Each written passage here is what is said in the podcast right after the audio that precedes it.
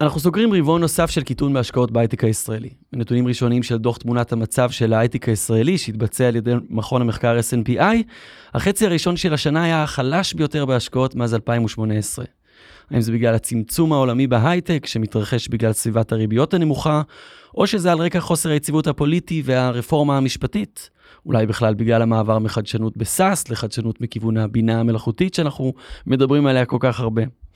ננסה להבין את הסיבות לשנה הקשה שעוברת על התעשייה שלנו, ומהן המשמעויות עבור העובדים, הסטארט-אפים הקטנים וגם החברות הגדולות. אנחנו מתחילים. הייטק בפרקים, מבית סטארט-אפ ניישן סנטרל. הייטק בפרקים מבית סטארט-אפ ניישן סנטרל, אנחנו שוב איתכם מדברים על יזמות סטארט-אפים, טכנולוגיה והעתיד, על הפקה של הפרק הזה עובדים טובה שמאנוב, לינור גריסריו, נירית כהן, רותם שם טוב מתפעל את המצלמות, ואנחנו כרגיל עולים בפייסבוק live של איצטדיון הסטארט-אפ וסטארט-אפ ניישן סנטרל, כפודקאסט בכל אפליקציות הפודקאסטים. בכל יום חמישי אנחנו כאן. אנחנו מדברים ככה גבוהה גבוהה, נדבר על זה גם אה, יותר בהמשך. אורי גבאי יהיה איתנו, מנכ"ל מכון המדיניות והמחקר S&PI. מדברים ככה בגדול במקרו, מהמם. אתה מרגיש את זה אצלך כ... כיזם, סטארט-אפ צעיר? כן, כן, לגמרי. אני חושב שיש תחושה כזאת ב- בשוק, אנחנו לא עכשיו אה, במצב של גיוס כסף, אבל אתה מרגיש שאתה צריך קצת להוריד את הראש, להיות אה, יותר אה, down to earth. מה הכוונה? זה אומר יותר להסתכל על ההוצאות, אה, על האופרציה, איך אתה בעצם כמה שיותר אה, מעריך את הראנוויי שלך, אה, מגדיל הכנסות תמיד, אבל לא ברמה שעכשיו כאילו אתה מתפקד כעסק ששואף להיות רווחי תוך פרק זמן קצר, אבל אתה אומר, לא, אבל כן לפחות להעריך את הראנוויי. כן, בדיוק. זה יותר מצב שאתה אתה יודע, אתה מאוד מאוד אה, זהיר ויודע אה, למה לצפות, ואתה מבין שעכשיו השוק הוא לא בבום שהיה ב-2021, גם אז היינו אה, קיימים וגייסנו כסף. היה יותר כיף לעשות את התוכנית הזאת אז, כל פעם כזה, "אה, גייסו סכום בלתי. סביר. עוד יוניקורן שנולד כן. מרעיון כן. שבוע שעבר. כן. רצו בכלל לגייס הרבה פחות, אבל דחפו אבל להם כסף. דחפו להם כסף שהם אמרו שהם לא צריכים. כן. טוב, אה, אורי גבאי, מנכ"ל מכון המדיניות והמחקר S&PI, שלום. שלום, בוקר טוב. אה, סיבה לדאגה? כאילו, לא, האם זה עוד גל ואנחנו, או כן. שיש פה... הסיבה לדאגה, אני מבין שזה הקטע ההומוריסטי בתוכנית. כן, יש סיבה, לדאגה אה, ענ- ענקית. תראו, אנחנו מסתכלים על החצי שנה האחרונה. בטוח שתגיע. אה, כן. תגיד, לא, לא, זה רק אה, זה, בהייטק תמיד יש אה, התחממויות, וזה חלק זה מעוד גל שאנחנו רואים. אז תראה, אבל אני מתייחס רגע לזה ברצינות. תראה, אנחנו פרסמנו דוח ביחד עם, סטארט-אפ ניישן סנטרל בסוף שנה שעברה. ואמרנו, תראו, יש, אין ספק שמתחיל מיתון עולמי, אבל אין נורא סיבה לדאגה, כי זה, אלה החיים. אנחנו יודעים שמחזורים מקרו-כלכליים, זה דבר שחלק, התעשייה צריכה, כל תעשייה דרך אגב, בוודאי תעשייה גלובלית כמו תעשיית ההייטק, צריכה לדעת להתמודד איתו. כן. אוקיי? זה לא טוב, זה לא רע, זה כמו עונות השנה. זה כן, חלק מחזורי. מהחיים. כן, זה חלק מהמחזור. ולכן לא כל כך צריך להיכנס ללחץ. אז ירדנו מ-27.5 מיליארד ב-2021 ל-17 מיליארד ב-2022. אני חושב שה-27 מיליארד, כמו שאני חושב, קצת עלה פה ב- לפני רגע בשיחה ביניכם, לא היה, לא היה מאוד בריא. כן, אה, כן. לא היה מאוד בריא לא, ל, אה. לא למשקיעים, לא ליזמים ולא לעובדים. אוקיי? נגיד לזכות היה- אה, אבי חסון היה פה באותו אה, זמן כן. ואמר חבר'ה פה יש פה משהו מוגזם זה בועה בוא לא נתרגש זה לא מייצג כלום. כן. בהחלט, בהחלט. אה, אני חושב שאנחנו בסיפור אחר. אנחנו בחצי שנה האחרונה, אה, באירוע כמובן שהמיתון העולמי ממשיך, ושוב אמרנו על זה אין כל כך מה לעשות, אבל נכנס, נכנסה אה, איזושהי סערה אה, אה, פנימית, לוקאלית, שכולנו חווים אותה, שהיא, אה, אין דרך אחרת לקרוא לזה אלא משבר חברתי, פוליטי, שאנחנו חיים את המציאות שלו.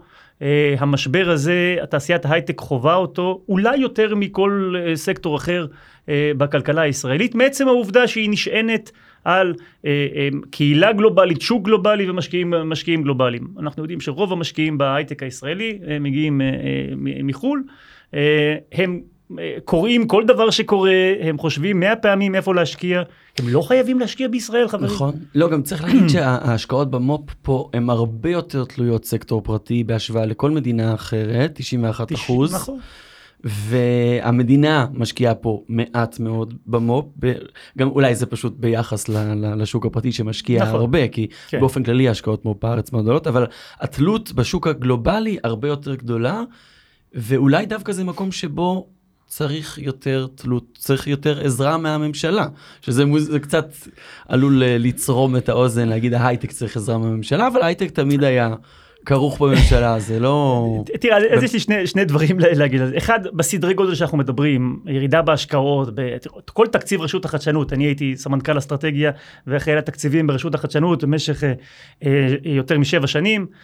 כל תקציב רשות החדשנות זה מיליארד וחצי שקל, כן. אוקיי? כשאנחנו מדברים על ירידה בהשקעות מאזור של 27 מיליארד דולר ל-17 מיליארד דולר ב-2022, סכומים אחרים. ל-8 מיליארד דולר, רואה שאנחנו בקצב הזה ב-2023, זה בכלל לא כן. אותו סדר גודל. שנגיד אה, ברבעון עד כה 1.7 מיליארד דולר, שזה בינתיים, אגב, נכון, יהיה לנו גם, אה, יכול להיות, כן, לא, אנחנו בח, בחצי הראשון אנחנו כבר באזור של 3.3 כן. מיליארד דולר, 3.4 מיליארד דולר, כן. אנחנו בקצב של 7-8 מיליארד דולר, זה לא אותו סדרי גודל, חברים. רשות החדשנות לא מדגדגת את זה, אפשר להגדיל את התקציב שלה ב-100 מיליון שקל, זה לא מזיז את העוגה, את, את המחט בעולם של, המו"פ, רשות החדשנות יש לה תפקיד קריטי וחשוב, אבל זה לא, היא לא מחפה על הירידות בסדרי גודל האלה. אוקיי? זה דבר ראשון. דבר שני, בואו נהיה רגע ריאליים פה, חברים. ה- ה- המשבר הזה מגיע, הוא משבר פוליטי שמגיע מאג'נדה של הממשלה שדוחפת פה אה, רפורמה משפטית, הפיכה משפטית, תקראו לזה איך שתקראו לזה.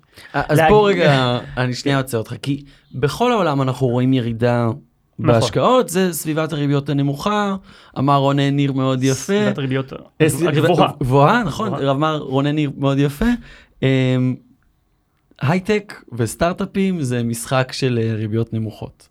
וברגע שאנחנו בריבית של סביב החמישה אחוז בכל העולם, פחות תיאבון לסיכון. כן, פשוט האלטרנטיבות טובות יותר, ו...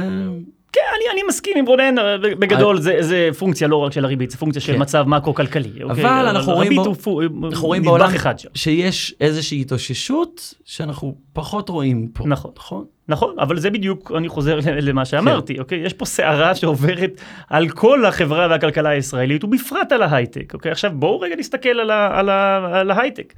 הייטק בסוף זה לא איזשהו חבורה של רובוטים שמשקיעים לפי איפה שהתשואה הכי גבוהה.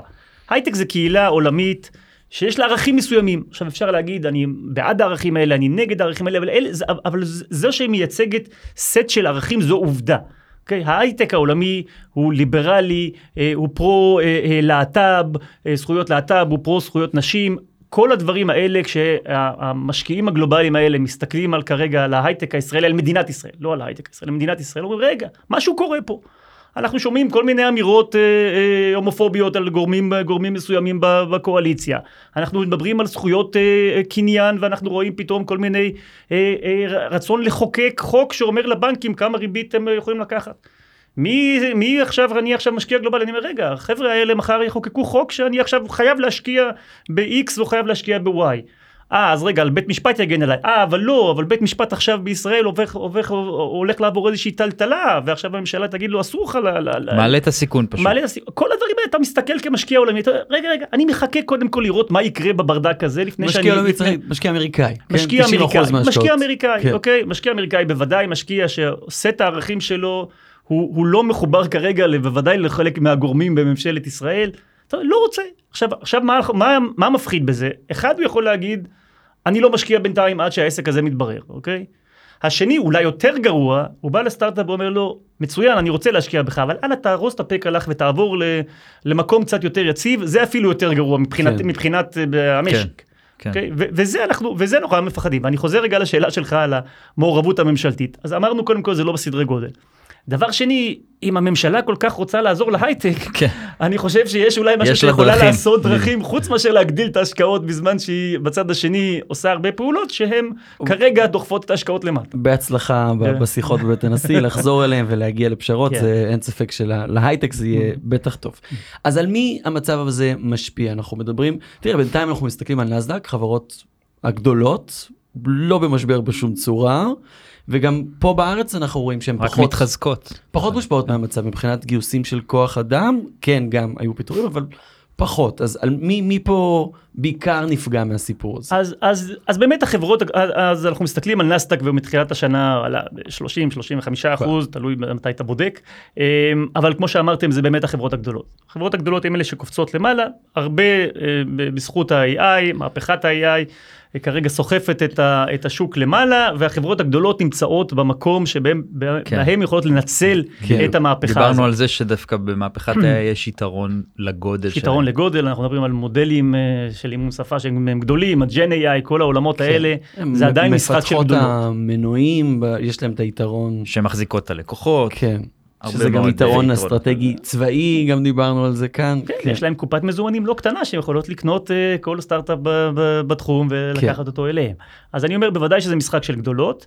אנחנו מכירים את הדברים האלה, מתי שהוא ייכנס, העסק הזה קצת ייפתח וייכנסו גם החברות שעושות יותר אפליקציה רלוונטית, שאני חושב שכבר אנחנו רואים את זה. כן. אמ, אבל עדיין זה משחק של גדולות. מה שאנחנו רואים את היציאה כרגע מהמשבר זה בעיקר החברות הגדולות וחברות שעושות ג'ן AI.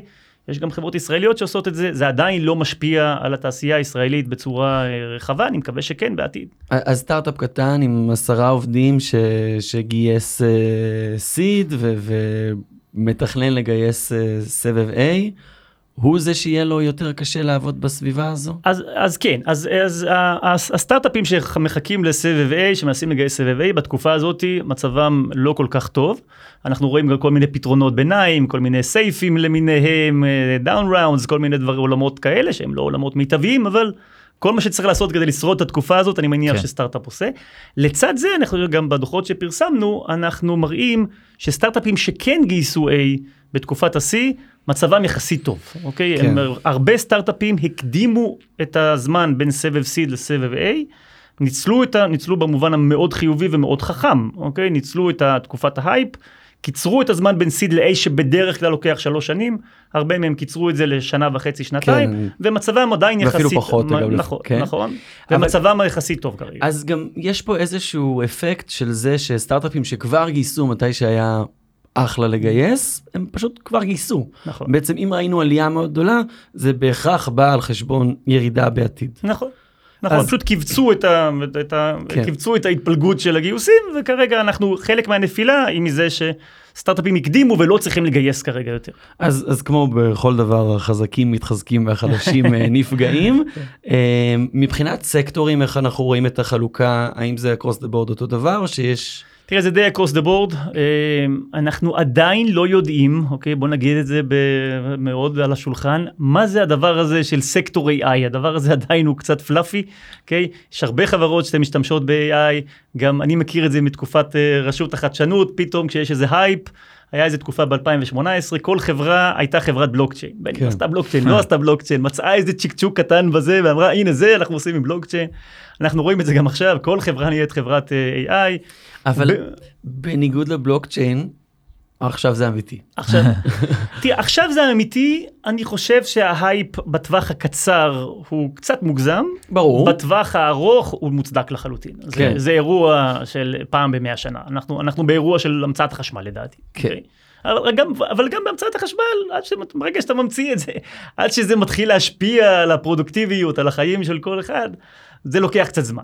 כן, ויש פה בסביבת, זה אנחנו עוד, כל התוכניות שלנו על, על בינה מלאכותית בכמה חודשים האחרונים, אנחנו גם תופסים את זה כמהפכה מאוד גדולה.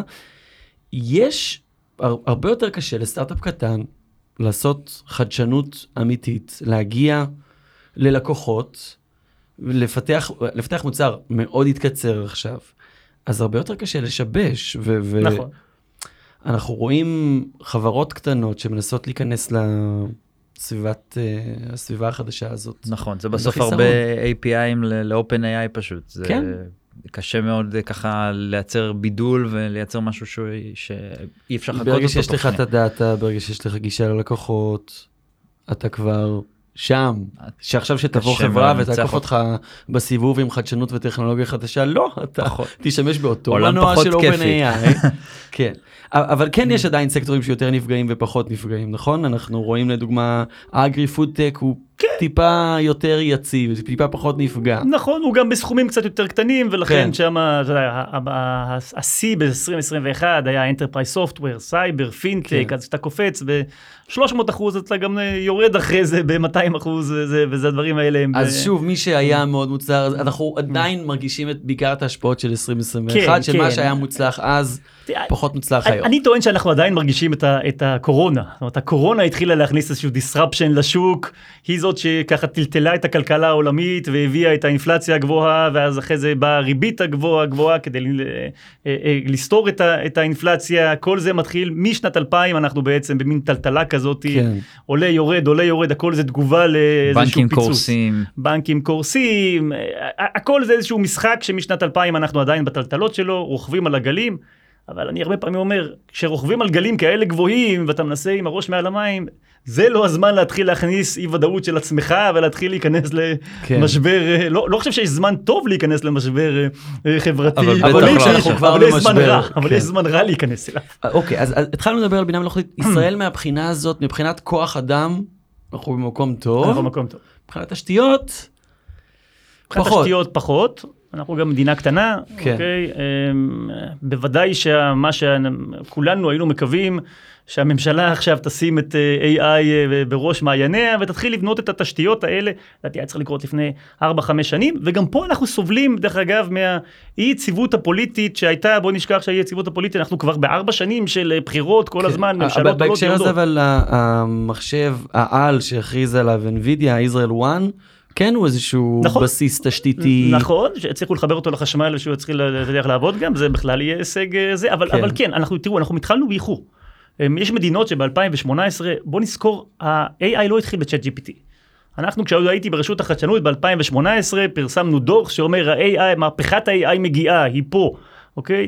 אז אני אומר, יש מדינות שראו את זה 2017, 2018 והתחילו כבר להכין את התשתיות שמה זה להכין את להתחיל התשתיות? את זה התשתיות. רגולציה, זה- זה... א', זה רגולציה. קודם כל זה אה, תוכנית, כמה שזה נשמע משעמם, תוכנית AI לאומית.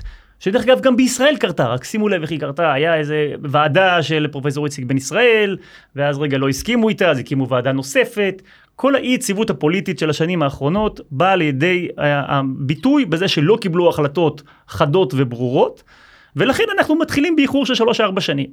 הדבר שעוזר לנו מהצד השני, כמו שאמרת, זה אה, אנשים ברמה מאוד מאוד גבוהה, ש- בטח ש- בעולם זה לא התוכנה. סתם כותרת, זה לא יש סתם כותרת. בישראל הון אנושי אה, שלמד את המקצועות הרלוונטיים, אם זה מדמח ואם זה מתמטיקה ברמה גבוהה, אלגוריתמיקה. יש נכון.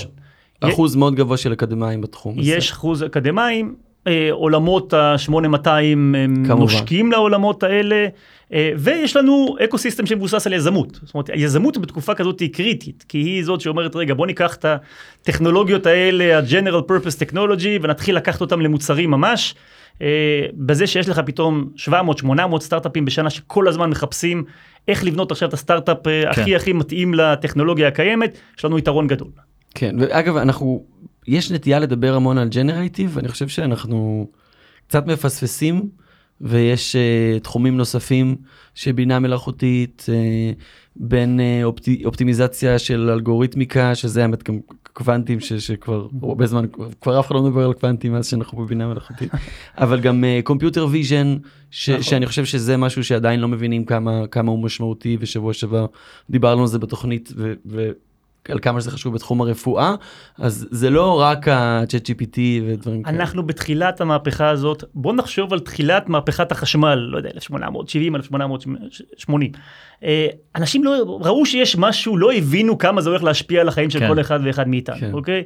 אנחנו בהתחלה שאומרים, רגע, יש משהו פה, קשה לי לדמיין 20 שנה קדימה איך ייראה העולם, כמו שמי שב-1880 ראה את תחילת החשמל, לא ידע ש-20 שנה קדימה הוא ילחץ על כפתור ופתאום יהיה אור בבית, מה שהיה בלתי נתפס. ו- אתם כבר משתמשים בבינה מלאכותית בעבודה היומיומית שלכם? בוודאי, במה? כל הזמן. תראו, חבר'ה, היום היכולת... הדו- הדוח הזה לא, עכשיו לא, לא, שיוצא? הדוח אנחנו כתבנו, אני מוכרח לזה, אבל כן, אבל חברים, התרגום לאנגלית, אוקיי, תרגום לאנגלית, אתה מתרגם אותו ואתה מעביר את זה אחרי זה לבינה מלאכותית, בין אם זה צ'אט GPT או דברים אחרים, וכן, ומה שפעם היית מתרגם מקצועי, היום אני אומר, אני לא דובר, אני דובר אנגלית לא רע בכלל, אבל אני בוודאי לא מספיק בשביל לכתוב דוח של עשרה עמודים בצורה שוטפת. אתה מכניס את זה, דרך אגב, אתה עדיין צריך לעבור על זה, בוודאי. לא, ולראות רק שזה, עוד אבל, יותר, כן. ובעולמות ה marketing, כן חבר'ה, בעולמות ה marketing, אני רוצה לכתוב אה, אה, אה, two pager לתורמים, אני רץ ל ChatGPT, מכניס את הפרמטרים שלנו, מנהל איתו שיחה, והוא מוציא פלט לא רע.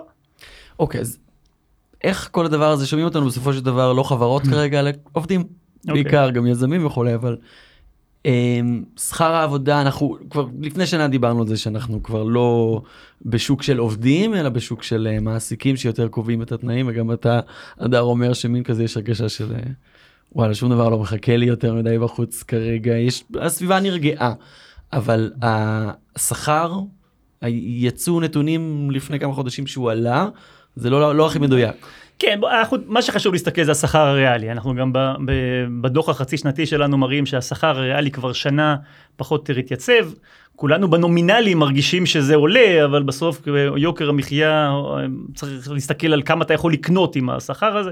אנחנו כבר אחרי עשור של עלייה בשכר ריאלי בהייטק. זה אגב, מי שרוצה להסתכל יותר לעומק, ב-Human Capital Report של 2023. גם Human Capital וגם הדוח החצי שנתי, כן. אנחנו שמים זרקור על זה שבעצם בשנה האחרונה השכר הריאלי בהייטק לא עלה. אוקיי? זה, וזה תופעה יחסית אה, ייחודית.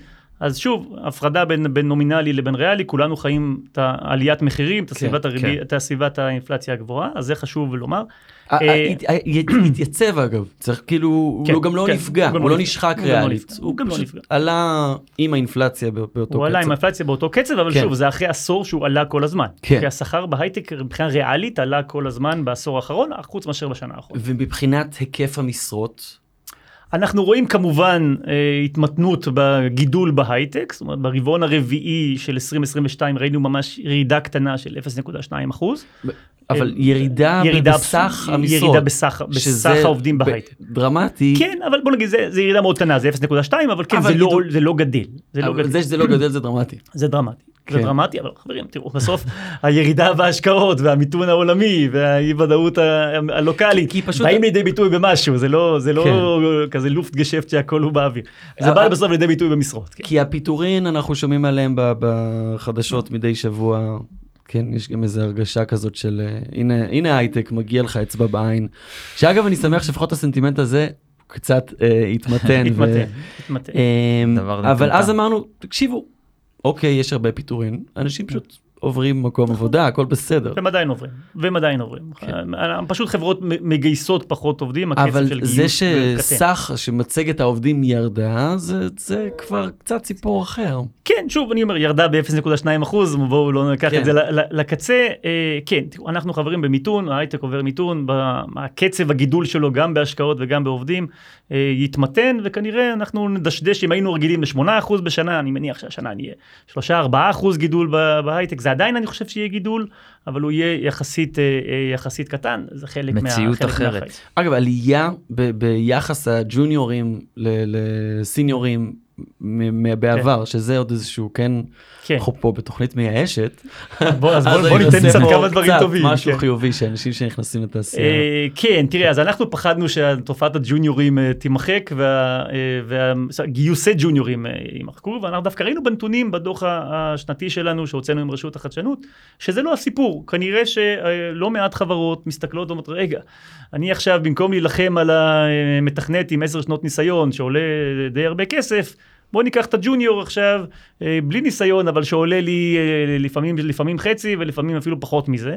אה, ודווקא תופעה שראינו ואנחנו חושבים שהיא מעניין תופעה למה, מעניינת. אולי בגלל שיש פחות קפיצתיות עכשיו, אז יותר חברות מסתכלות יותר, אני יכול לשמר את העובד? אני חושב שכן. דרך אגב, אחד הדברים שראינו, גם ראינו וגם דיברנו עם הרבה מנכ"לים של חברות, תראה, אני מגייס ג'וניור. לוקח לי שמונה חודשים עד שהוא מתחיל לתת תפוקה, עד ואז שהוא הוא עוזב לומד. ואז הוא עוזב חודשיים אחר כך, כן. בשביל מה אני משקיע? עכשיו לא אתה. פחות עוזב, כי אתה יודע שאין לך, לא מחכים לך בחוץ, נכון. כאילו. נכון, נכון, אנשים פחות אה, חוששים להתפטר, כן. אה, שזה מאוד זה חיובי מהבחינה כן. הזו. גם זה בדוח שלנו עם רשות החדשנות, ראינו הירידה ב voluntary, שאנשים עוזבים מרצונם מקום עבודה, ראינו ירידה דרמטית ב- בפרמטר הזה.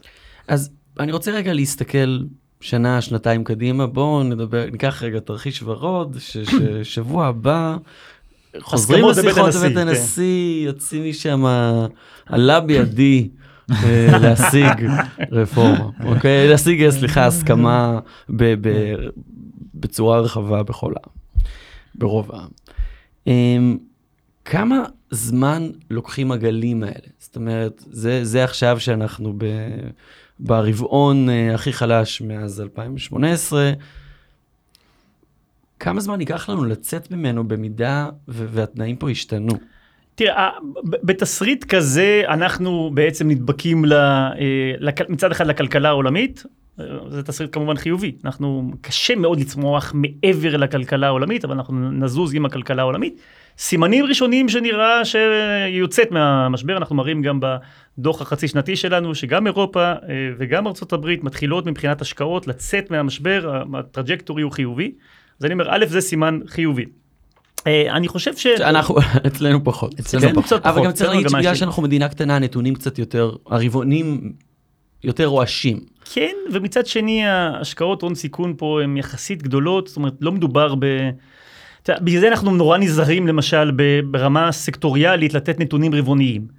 כי אני אומר, ברגע שאני כן. מסתכל על אגרי פודטק וזה 300 מיליון דולר ויש איזו עסקה אחת למעלה ולמטה, פתאום זה קופץ, אבל ברמה של השקעות רבעוניות של בערך 2, 2.5 מיליארד דולר, אתה כן יכול לראות uh, מגמות, במיוחד שאנחנו ברבעון השישי הרצוף של ירידה. זה לא איזה בליפ חברים, זה כן. מגמה מאוד ברורה שם. כן. אה, ולכן אני כן חושב שאם האי ודאות הזאת הפוליטית, המשבר הפוליטי-חברתי ייפתר, אה, אנחנו נזוז עם הכלכלה העולמית וכולנו תקווה שאנחנו בדרך החוצה. כן. אבל אתה אומר, אנחנו עדיין לא שם. ואם אנחנו, אוקיי, לא, ואם אנחנו לא נהיה שם, כן? ואם אנחנו, המצב הפוליטי הזה מבטא גם את חוסר ההסכמה בעם. נגיד שזה מה שקורה בבית הנשיא, שאין מנדט לשני הצדדים להגיע להסכמה. אז מה... תראה, יש תסריט, אני, אני אשים את ל, ל, לאנשים שמבינים יותר אה, ממני לא- בצ- בפן לא החברתי, כנבואה, בפן כן? החברתי-כלכלי אני אשים כן. את זה בצד, אני אסתכל רגע על ההייטק, הפחד הגדול, אוקיי? ובגלל זה אנחנו פחות פוחדים מ cycleים מקרו-כלכליים. cycle כן. מקרו-כלכלי, אתה אומר, בסדר, אנשים שפה... there, that. כן, אבל גם אנשים שפה 2008. יגידו, מה אני אעבור עכשיו לסיליקון וואלי, גם שם יש אותו משבר, אני אעבור נכון. ללונדון, גם שם יש אותו משבר.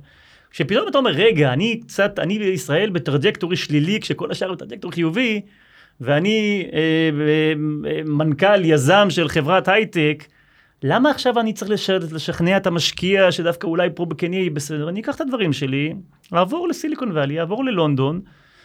אנחנו מאוד פוחדים, זה התסריט הכי מפחיד, שיהיה ממש מקורות פה ולא צריך הרבה חברים, צריך 5,000, 10,000 איש המובילים בהייטק, שיקחו ה-CTOs, היזמים, שיקחו את הפקלח שלהם, יארזו את הילדים, אה, יעלו על מטוס, מחכים להם בכל מקום. כן. מחכים להם בכל מקום, אוקיי? זה... שהם החליטו שהעתיד שלהם הוא לא בישראל, אנחנו שומעים את זה ככה ברקע, עם איזה דרכון יש לך, מה הוצאת בכל זה, אני חושב שכרגע זה קוריוז. הפחד הגדול של כולנו זה שאנחנו נתחיל לראות את זה בקיץ. כל מי שיש לו ילדים במסגרות, אה, זה אגב זה- לא קוריוז לדעתי, זה, זה כבר אני חושב קורה. שכרגע זה קטן עדיין, יחסית, זה, זה, ואני גם חושב שבוא נחשוב על משפחה עם, יצא איזה עם, משפחה ילדים. 30 מתי אחוז? שוקלים- קשה לעזוב, כאילו, זה לא, לא לא. קל לעזור. השוקלים, כן. שוקלים, אני כל יום שוקל אה, ל- לרוץ מרתון, זה לא קורה בדרך כלל. יכול להגיד לך, תראה, זה לא, זה לא צורה אקדמית ל- באמת אה, לקבל איזה שהם מסקנות על המציאות, אבל אני יכול להגיד לך לי משחק כדורגל פעם בשבוע עם אה, 15 חבר'ה, ושניים הם עזבו. חבר'ה טובים מאוד אה, בהייטק. זה, זה לא... אני, אני לגמרי. חושב שזה, ה- אולי אנחנו רואים את ההתחלה, החשש הגדול, ואנחנו מבחינת נתונים, זה גם אתגר נתונים, שאנחנו נתחיל לראות את זה באוגוסט, ספטמבר, אוקטובר. שוב, אני חוזר, משפחה עם ילדים, כן. גם מה שקורה, אלא אם יש מלחמה, לא עוזבת, לוקחת את הילדים במאי ואומרת יאללה בואו נזה. זה, אתה מתחיל לתכנן את זה ואתה עושה את המעבר באוגוסט, ספטמבר, כולנו מקווים שלא נראה את זה, כן. אבל זה החשש הגדול. טוב, אז אני רוצה רגע לתת לך את הבמה, אה, להגיד מה צריך לעשות, אוקיי? יש, יש, לא, כי יש גם בסוף הדוח, הדוח יש גם כן. מסקנות אה, כן. אופרטיביות. אז איפה... כן, overwhelming, אוקיי? יותר חשוב מכל דבר אחר. החזרת הוודאות, היציבות לחברה, הכלכלה הישראלית. overwhelming, ביחס של 1 ל-100 לכל המלצה אחרת. כן. אוקיי? having said that, אני שומע הרבה פעמים, וגם אולי קצת עלה פה בשיחה בהתחלה, טוב, יש ירידה, אז שהממשלה תתחיל לזרוק אה, כסף. אני נגד זה, אוקיי? אה, נשים כרגע את המשבר הפוליטי-כלכלי בצד. אה, תפקיד הממשלה הוא לא לזרוק כסף על כל מי שחסר לו כרגע במקרו-כלכלה, הסייקל למטה, אז עכשיו הממשלה תתחיל לזרוק עליו כסף, אם זה רשות החדשנות, אם זה גוף אחר. זה לא. רשות החדשנות גוש- אה, גוף רווחי, אבל הקרן של אה, רשות החדשנות, אתה יודע, זה רשות החדשנות היא לא גוף רווחי. לא גוף רווחי באופן כללי, אבל. הקרן עצמה היא רווחית, כן? אז זה לא... אני אני הייתי אחראי על התקציבים של רשות החדשנות, היא משקיעה מיליארד וחצי שקל, נכון. ומקבלת חזרה חצי מיליארד שקל אבל בתמלוגים. לאורך- לאורך שנים היא לא... היא מפסידה שני, של- מפסידה, חס וחלילה, היא משקיעה מיליארד וחצי ומקבלת בערך שליש חזרה, אוקיי? אוקיי, אז קודם כל אוקיי, חידשת אז לי. אה, חידשתי כן. לך, גם אני כל הזמן הייתי צוחק שהייתי אומר אני אחראי לתקציבים ברשות החדשנות, ואם הייתי הולך להתראיין ומציג את הפורטפוליו סיכון. הפיננסי, הייתי אומר אני מפסיד שני שליש מהכסף כל כן. שנה, היו זורקים אותי כל המדרגות. כן. רשות החדשנות לאורך 40 שנה, עוד כהייתה לשכת המדען הראשי, השקיעה בתעשייה והפכה אותה למה שאנחנו רואים עכשיו, לא לבד, אבל בשותפות עם הסקטור הפ- הפרטי. אז נשים רגע את זה בצד. אז אני כן חושב שצריך להיזהר מלשפוך הרבה כסף. אני כן חושב שצריך אה, מאוד מאוד כירורגית להסתכל למשל על מה שדיברנו, סטארט-אפים שגייסו סיד, אבל חסר להם כרגע את ה-A, הם במצב קצת פחות טוב, בואו נתמקד בזה. אני חושב שצריך להיערך ל-AI יותר ויותר תשתיות AI, ואני חושב שבאופן כללי... כשתשתיות, אגב, זה... תשתיות זה לאפשר לסטארט-אפים גישה למשאבי חישוב שנורא קשה להם להשיג אה, לבד. אבל כן. זה, זה תחום של, של תעשייה פרטית, אז איך... נכון, אפשר לתת, כן, אבל תראו, רשות החדשנות, אה, כל מה שהיא עושה זה היא נכנסת כן. לתחום של תעשייה פרטית ואומרת, אני נותנת מענקים לפי הכיוון שאני רואה שם שהאימפקט לדולר או לשקל הכי, הכי גבוה. אני חושב שאנחנו כן צריכים במקרו להסתכל רגע על ענפים שאינם אה, אינה, אינם תוכנה. הבעיה בתוכנה, בעולמות התוכנה היום, שזה משחק סכום אפס בגלל שהעובדים זה משחק סכום אפס. אוקיי? זאת אומרת, הפינטק, אם, אם הפינטק עולה, מספר המהנדסים לא גדל במדע, כאחוז מהאוכלוסייה, הוא פחות או יותר נשאר אותו דבר, אז אם הפינטק עולה, משהו אחר יורד, כמעט בהגדרה, בסוף כמות המהנדסים היא מוגבלת. כשאנחנו הולכים לעולמות של פודטק, אגרי פודטק, לעולמות של climate, עולמות שמשלבים תחומים כמו ביולוגיה, כמו פיזיקה, כמו כימיה, זה כבר לא משחק סכום אפס. אנחנו מתחילים להכניס אנשים שיושבים חלקם היום במעבדות באוניברסיטאות, מתחילים להכניס אותם לעולמות התעשייה, זה שוברים את המשחק סכום אפס, ולכן גם יש לזה חשיבות גדולה בעולמות המשבר האקלים, וגם יש לזה חשיבות גדולה בהגדלת העוגה. אי אפשר היום להגדיל את העוגה בתוכנה מבחינת האנשים, כי זה בסוף אותם 6,000 איש, 7,000 איש שיוצאים ממדעי המחשב במכללות והאוניברסיטאות, זה יכול לקפוץ ל-8,000, זה לא יקפוץ ל-15,000 רק בגלל שרצינו. כן. דבר נוסף שאני חושב שכדאי לשים עליו לב, יש המון המון אה, תעשייה כזאת של coding boot camps, שחלקה אה, אה, מכוונת low end, לוקחת אנשים עם יחסית הון אנושי נמוך, אה, ואומרת בוא נכניס אותם להיות מתכנתים מהדרג הזוטר, בסדר גמור, לא ברור שעוד דבר כזה עוד שנה, יש עבודות כאלה. כן. זאת אומרת, ה-ChatGPT כן, למיניהם, נהיה ה- יותר ויותר מתוחכם. נהיה יותר ויותר מתוחכם, ובסוף היכולת של זה לכתוב קוד ברמה בסיסית נהיית יותר ויותר שמה, וב low end יכול להיות שזה זן שילך ויעלם. האמת שזה זה כיוון שלא חשבתי עליו, המתכנתים. שפחות יש בהם את ה passion הזה, שהם פחות... כן, אם- שעושים if else ים פשוטים, אה, כן. זה, אין, אין, לא יהיה כן, עבודה כזאת. יש הרבה כן, אוכלוסיות שהן, זה מה שהן עושות, כן. אה, אורי גבאי, מנכ"ל מכון המדיניות ומחקר SNPI, אנחנו פה יצאנו פה עם גם כמה עצות אופרטיביות למה לעשות עם זה, ולא, ולא רק הייאוש הכללי של אוקיי, אם אה, כל עוד כן. הרפורמה מתקדמת, אז ההייטק פה בסכנה. נקווה, כמובן, כולם מקווים- מקווים שהגיעו לטוב. כן. להסכמות ובמהרה, כי גם זה עניין של זמן. זה, זה בלתי נתפס כמה שהתעשייה הישראלית כולה תלויה בהייטק, כמעט 50% מהתמה, מה, מהייצוא. ייצוא. אמ, אז זה, זה, זה, המ- המדינה קצת אה, תלויה בזה, אז חברים, אם אתם שומעים אותנו, בהצלחה, קדימה, נגיע להסכמות. הדר חי היה כאן איתי, תודה רבה לך. תודה לך, אורי. אה, אם אהבתם את מה ששמעתם ואתם רוצים להיות קצת יותר חלק מהתוכנית, אנחנו מזמינים אתכם אה, להצטרף לקבוצת הפייסבוק שלנו שנקראת הייטק בפקקים, להעלות כל מיני שאלות שם, רעיונות לפרקים, גם להתקיל את המרואיינים שלנו, יש לכם הזדמנות לעשות את זה. תודה לכם על ההאזנה, תודה ל Start-Up Nation Central ולכלכליסט על שיתוף הפעולה. אה, תודה לשטובה שמענוב, נירית כהן, לינור גריסריו, אורטל כהן, אה, רותם שבטוב על הצילום. מוזמנים להמשיך ולהאזין לנו באפליקציות כדי להישאר מעודכנים. כל יום חמישי ב-12, נתראה בשבוע הבא. ביי ביי. ביי.